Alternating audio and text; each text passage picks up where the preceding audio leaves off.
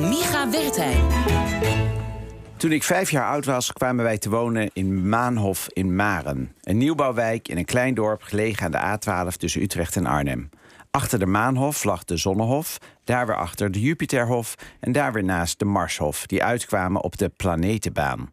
Allemaal nieuwbouw die net af was toen wij er 45 jaar geleden onze intrek namen. Vanuit mijn kinderkamer keek ik uit op de imposante hoogspanningsmast die pal naast ons huis stond. Onder de hoogspanningsdraden lag een voetbalveldje en een speeltuin die voornamelijk bestond uit donkerbruin gebeitste spoorbielzen. De huizen in de hofjes waren weinig fantasievol opgetrokken uit baksteen, met hier en daar een detail van donkerbruin gebeitst hout. Veel huizen hadden een carport. En in de zes jaar dat wij in de Maanhof woonden, bouwden steeds meer mensen een dakkapel op hun huis. Om zo van de zolder een extra slaap- of werkkamer te maken.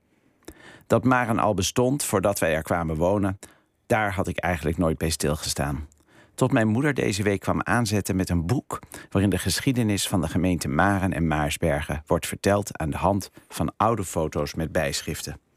Het boek Maren en Maarsbergen in vroegere tijden is een uitgave van de enige supermarkt die Marenrijk is.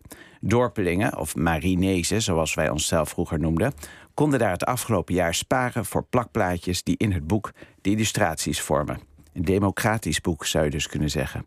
Een beetje zoals voetbalplaatjes, maar dan van het oude Maren en Maarsbergen. Stickers, zoals plaatje nummer 67 van een oude boerderij aan de Kapelweg. Een boerin in bloemetjesjurk en vest leunt met haar man, een boer met platte pet op het hoofd, tegen het houten hek van hun boerderij, die, zo leert het bijschrift, in 1993 plaats moest maken voor nieuwbouw. Plaatje 159 toont station Maarsbergen, zoals dat er in 1900 bij lag. De ontwikkeling van Maarsbergen en Maren is, zo leert het boek, sterk verbonden met de aanleg van de spoorlijn Utrecht-Arnhem, waarvoor zandwinning nodig was. De zandafgraving aan de rand van Maren, nu een natuurgebied langs de A12, is daar een stille herinnering aan. Op plaatje 101 is de woning te zien van Karel van Dijk, de fietsenmaker, wiens kleinzoon, ook Karel, mijn fiets altijd repareerde. En die vorig jaar, na 101 jaar banden plakken, de deuren definitief achter zich sloot. Verder besteedt het boek aandacht aan oude kerken die ooit nieuw waren, aan een Canadese tank die na de bevrijding door Maren reed en aan een zolder waar onderduikers gezeten bleken te hebben. Maar ook de in rood met wit uniform geklede drumband Klein maar Dapper heeft een afbeelding in het boek. De band waar onze oppas als majorette in meeliep als Sinterklaas in een optocht door Maren trok. SVMM, waar ik leerde voetballen, en natuurlijk de Bosgaard, mijn oude basisschool, heeft een plekje in het boek gekregen.